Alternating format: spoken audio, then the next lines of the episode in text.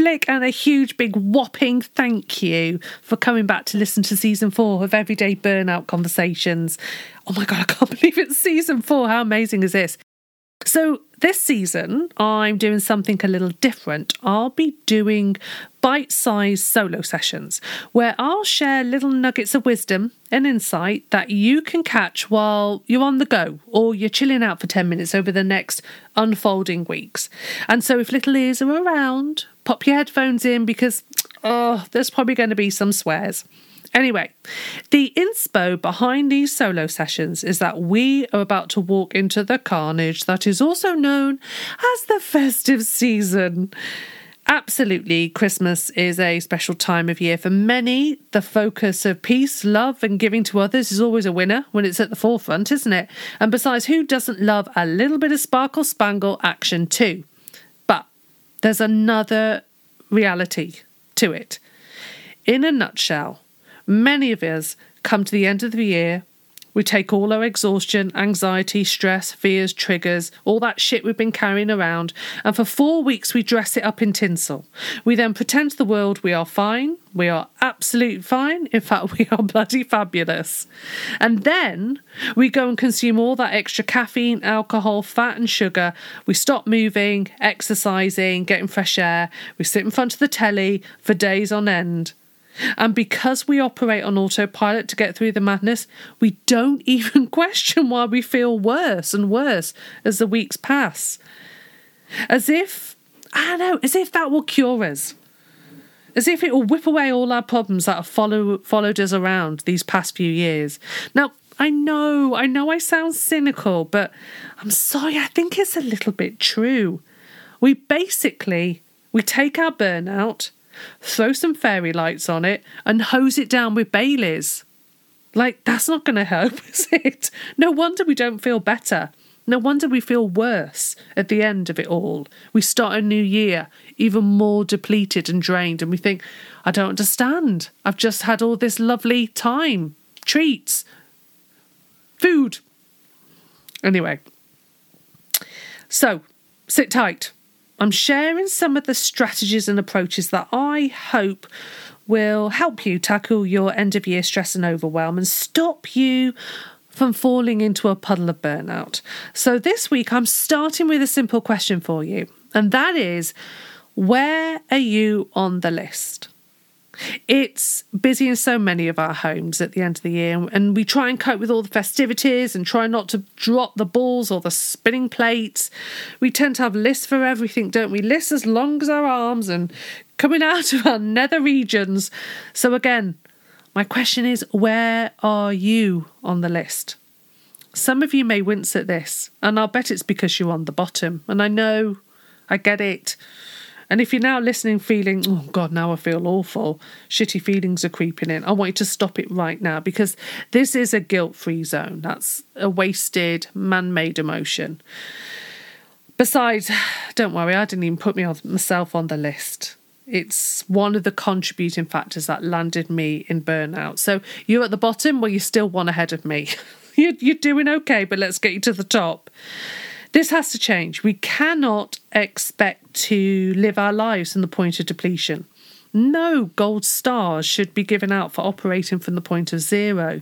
Because before we can love and adore anyone in our lives, we have to start off loving ourselves. And that's that's kind of different for my generation. That messaging is different. I'm in my mid 40s and we were kind of raised on this shit of, you know, women, good wives, good daughters, good um, mothers, friends. They're good because they don't think of themselves. Like women are being praised for spending all the hours under the sun on others, and it's so bloody wrong. It's so damaging for these stories to continue making the rounds. It's the last thing we want for the young women and girls of the world to think this is actually okay and legit. No, we've got to stop this.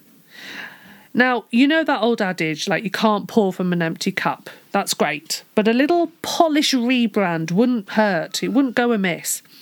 What we need to do is grab that teacup and take it one step further. Yes, we need to fill our emotional cup up first. Better still, fill it up to the point of overflowing. And then, and only then, we should be serving others from the overflow of the saucer.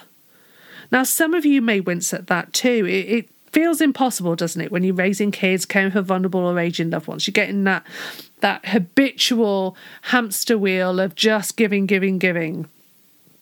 But these are unprecedented times. The world is oof heavy.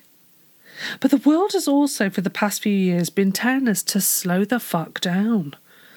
We cannot live at this fast pace anymore. We know that. It's not sustainable. It's not bloody fun either. We need some new habits, new ways of operating, new approaches, ones that align better to our health and align to us feeling some joy and fulfillment in our day. Now, it takes practice to establish new habits, doesn't it? It takes practice to slow down.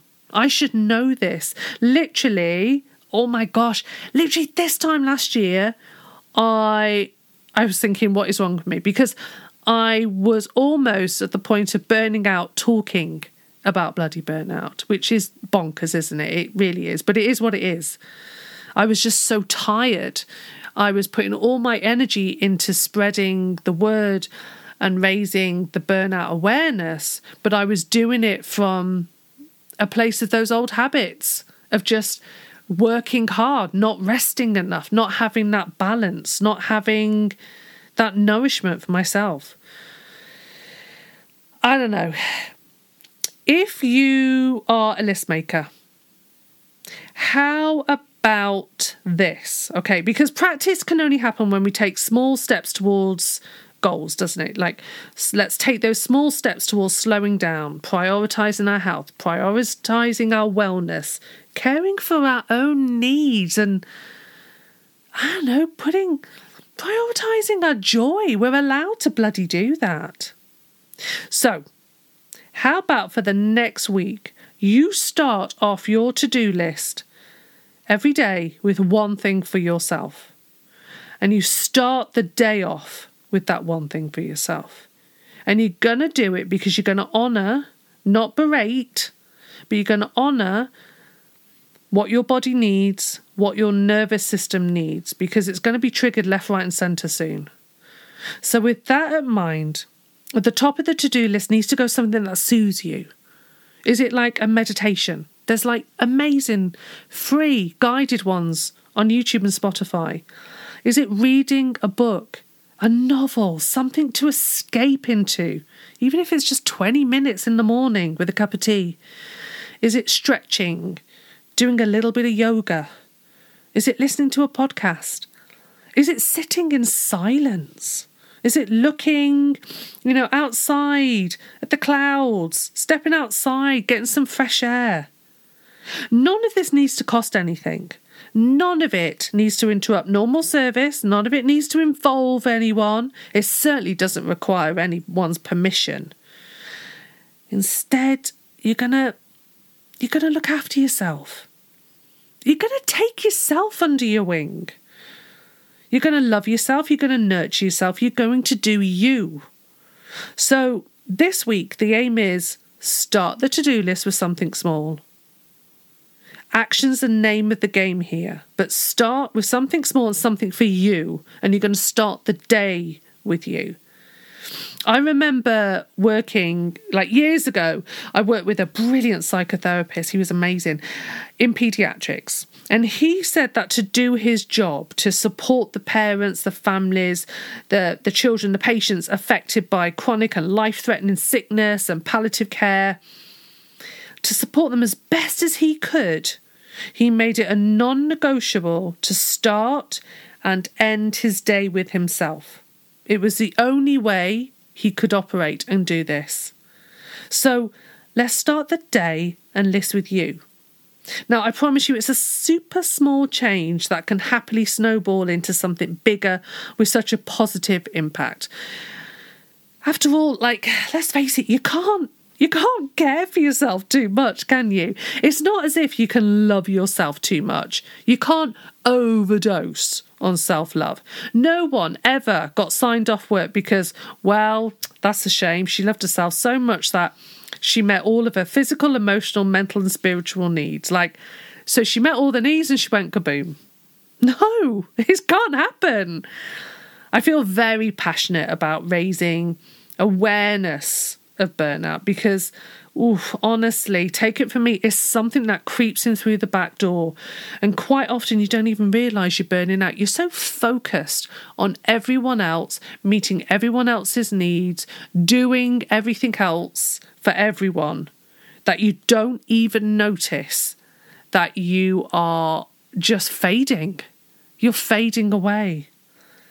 And this Oh my gosh, this happens so often to so many women at this tricky time of year. You know, women we're taking the lion's share of a lot of the organising, the prep, the gift buying. Oh my God, it's ridiculous. So you crack on with that small change. Let's meet back here next week for another little bite sized bit of goodness for you.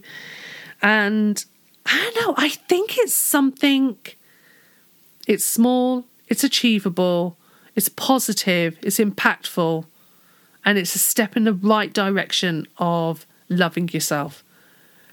Ah, I know, we've got nothing to lose doing this, have we? So, crack on with that. I'll have a go too. Meet you back here next week and we'll chat more. And thank you for listening. Take care. Mwah. Bye.